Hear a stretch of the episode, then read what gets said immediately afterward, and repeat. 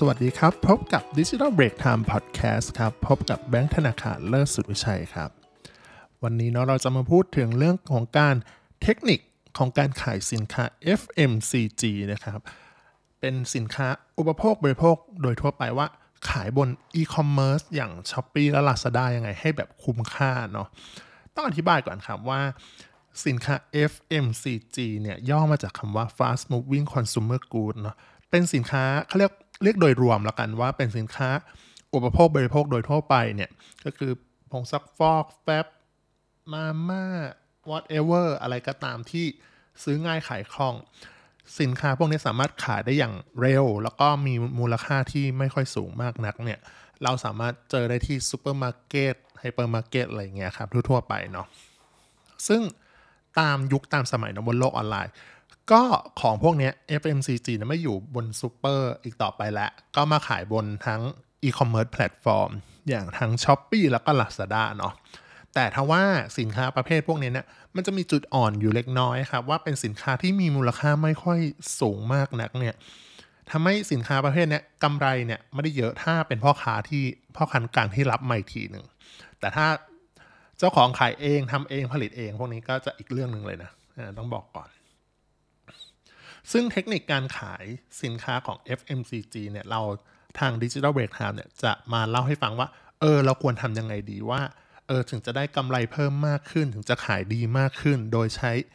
e-commerce แพลตฟอร์มเป็นตัวช่วยอย่างทาง s h อ p e e แล้วก็ Lazada นะครับ อันดับแรกเลย อันดับแรกเลย อันดับแรก คือการขายสินค้า FMCG เนี่ย โดยเลือกสินค้าที่มีน้ำหนักเบาก่อน เฮ้ยทำไมถึงต้องเป็นสินค้าที่มีน้ำหนักเบาเนาะ จริงๆครับสินค้า FMCG มีค่อนข้างเยอะ ถ้าสินค้าที่ถ้าเอาน้ำหนักมาก ๆ อย่างเช่น พวกที่มันเป็นน้ำทั้งหลายอะไรอย่างเงี้ย พวกอะไรน้ำยาซักผ้าหรืออะไรพวกเนี้ยครับเนาะสินค้าที่มีน้ำหนักเยอะๆ หรือพวกสินค้าที่เป็นพวกกระป๋องอะไรเงี้ยก็คือค่าขนส่งเนี่ยมันจะมากตามไปด้วย พูดกันตามตรงเลยเวลาสมมติเราซื้อเนี่ยเราส่งมันคิดตามน้ำหนักเนาะ ยิ่งกล่องใหญ่น้ำหนักเยอะโอ้โห พูดตามตัวค่าส่งเนี่ยกินไปหมดเนาะแต่กลับกันกับสินค้าที่มีน้ำหนักเบา พวกเนี้ยได้เปรียบกว่า ก็คือสินค้าที่มีน้ำหนักเบาปุ๊บเนี่ยราคาค่าส่งก็จะถูกกว่าด้วย แล้วก็ลองคิดถึงว่าเราเป็นคนซื้อเนาะเราเจอสินค้าที่อ่ราคาใกล้เคียงกันอะไรก็ว่ากันไปแต่ว่าค่าส่งปุ๊บเจอราคาค่าส่งแพงมากๆ ก็ไม่ไหวเนาะถึงแม้เราบางทีเราจะออกซับซิไดส่วนค่าส่งให้ก็ตาม ถ้าเรา ออกค่าส่งให้ เราก็ต้องเป็นคนแบกอะอีกอยู่ดีเนาะทำให้แบบมีโอกาสการขายเพิ่มมากขึ้นว่างันเถอะสินค้าที่มีน้ำหนักเบาจะขายง่ายกว่าในระดับหนึ่งเนาะต่อมาข้อที่ 2 ครับ อันเนี้ยมันจะผลมาจากข้อแรกด้วยเหมือนกันนะ แต่ว่าข้อที่ 2 เนี่ยก็คือสินขายสินค้า FMCG ให้มีวอลลุ่มใหญ่ขึ้น วอลลุ่มใหญ่ขึ้นนี่คือ การจัดแพ็คให้มันสูงขึ้นนะฮะปกติเนี่ยเราอาจจะขายแบบ 1 ชิ้น 2 ชิ้นอะไรอย่างเงี้ย อาจจะมีตัวเลือกไว้เป็น SKU หนึ่งละกันอะแต่ว่าถ้าเราขายแบบจัดแพ็คเบลส์ให้มันใหญ่ขึ้นไปอีกเนี่ยครับ เช่นจัด 10ไปเลย 10 แพ็ค 20 แพ็ค อะไรอย่างเงี้ย 30 ชิ้นก็ว่ากันไป ก็คือเราจะได้เขาเรียกว่าอะไร จะได้รายได้มากขึ้นในการขายสินค้าต่อออเดอร์ครั้งหนึ่ง ทาง s h อ p e e กับ Lazada เขาจะเรียกส่วนนี้ว่า GMV ย่อมจาก Gross Merchandise Volume เนาะพูดง่ายคือรายได้มันจะสูงขึ้นต่อหนึ่งออเดอร์ เพราะฉะนั้นเนี่ย ในทางดิจิ t a ลมาร์เก็ตติ้งด้วยกันเนี่ย ก็เขาเรียกว่า basket size เนาะซึ่ง basket size ก็คือคน add to cart ในหนึ่งในหนึ่ง cart เนี่ย แล้วก็ purchase ปุ๊บเนี่ย ROAS เนี่ย หรือ return on ad spend เนี่ย ก็จะสูงขึ้นมากขึ้นเป็นเงาตามตัวเหมือนกัน พูดง่ายคือสินค้าที่มี volume ใหญ่เนี่ย มันทำให้เราได้มีกำไรมากขึ้น บางคนบอกว่าเฮ้ยแล้วสินค้าที่มี volume ใหญ่เนี่ยขายใคร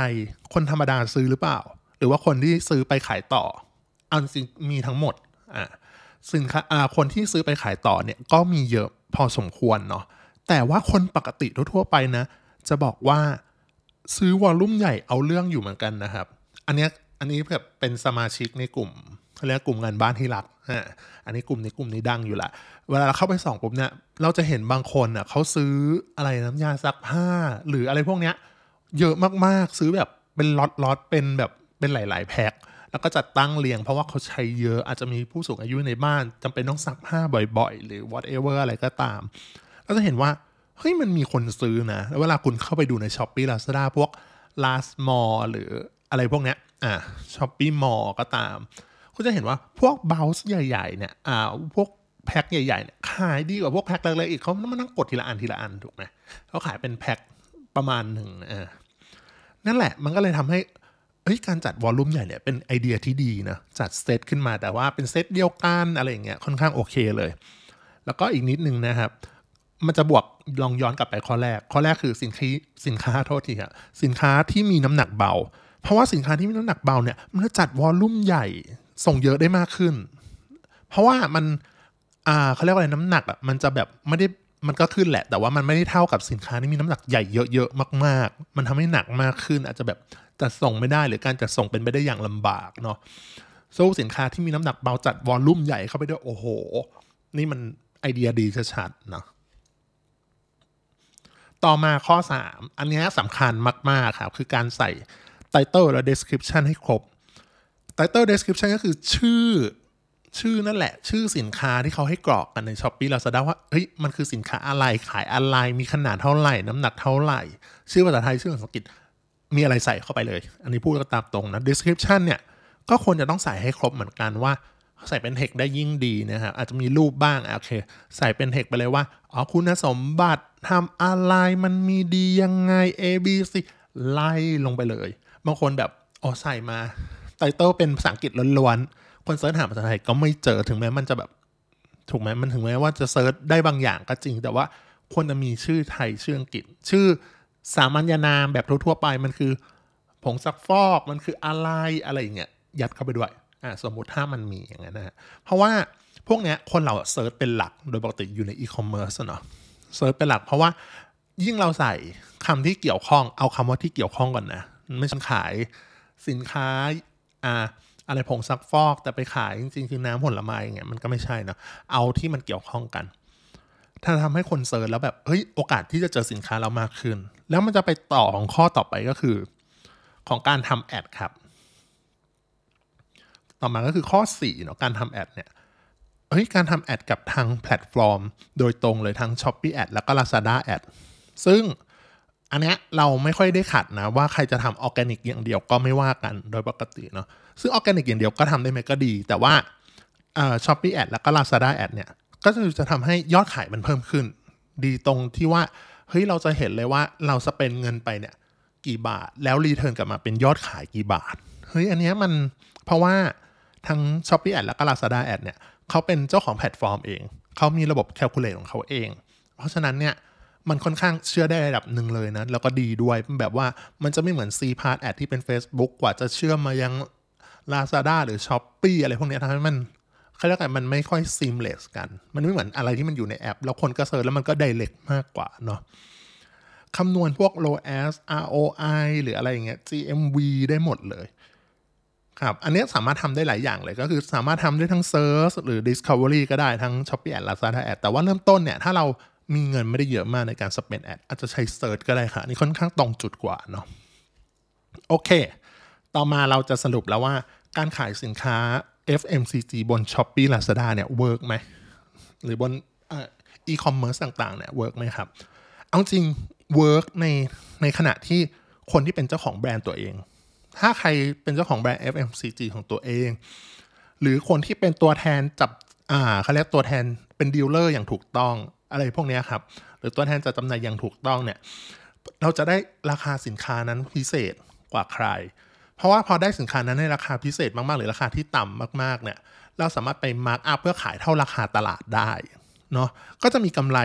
ที่เอามาทำโฆษณา มาแบ่งให้กับแพลตฟอร์ม ได้พูดง่ายคือเราอยู่ได้แพลตฟอร์มก็อยู่ได้ เจ้าของสินค้าเองก็อยู่ได้เนาะ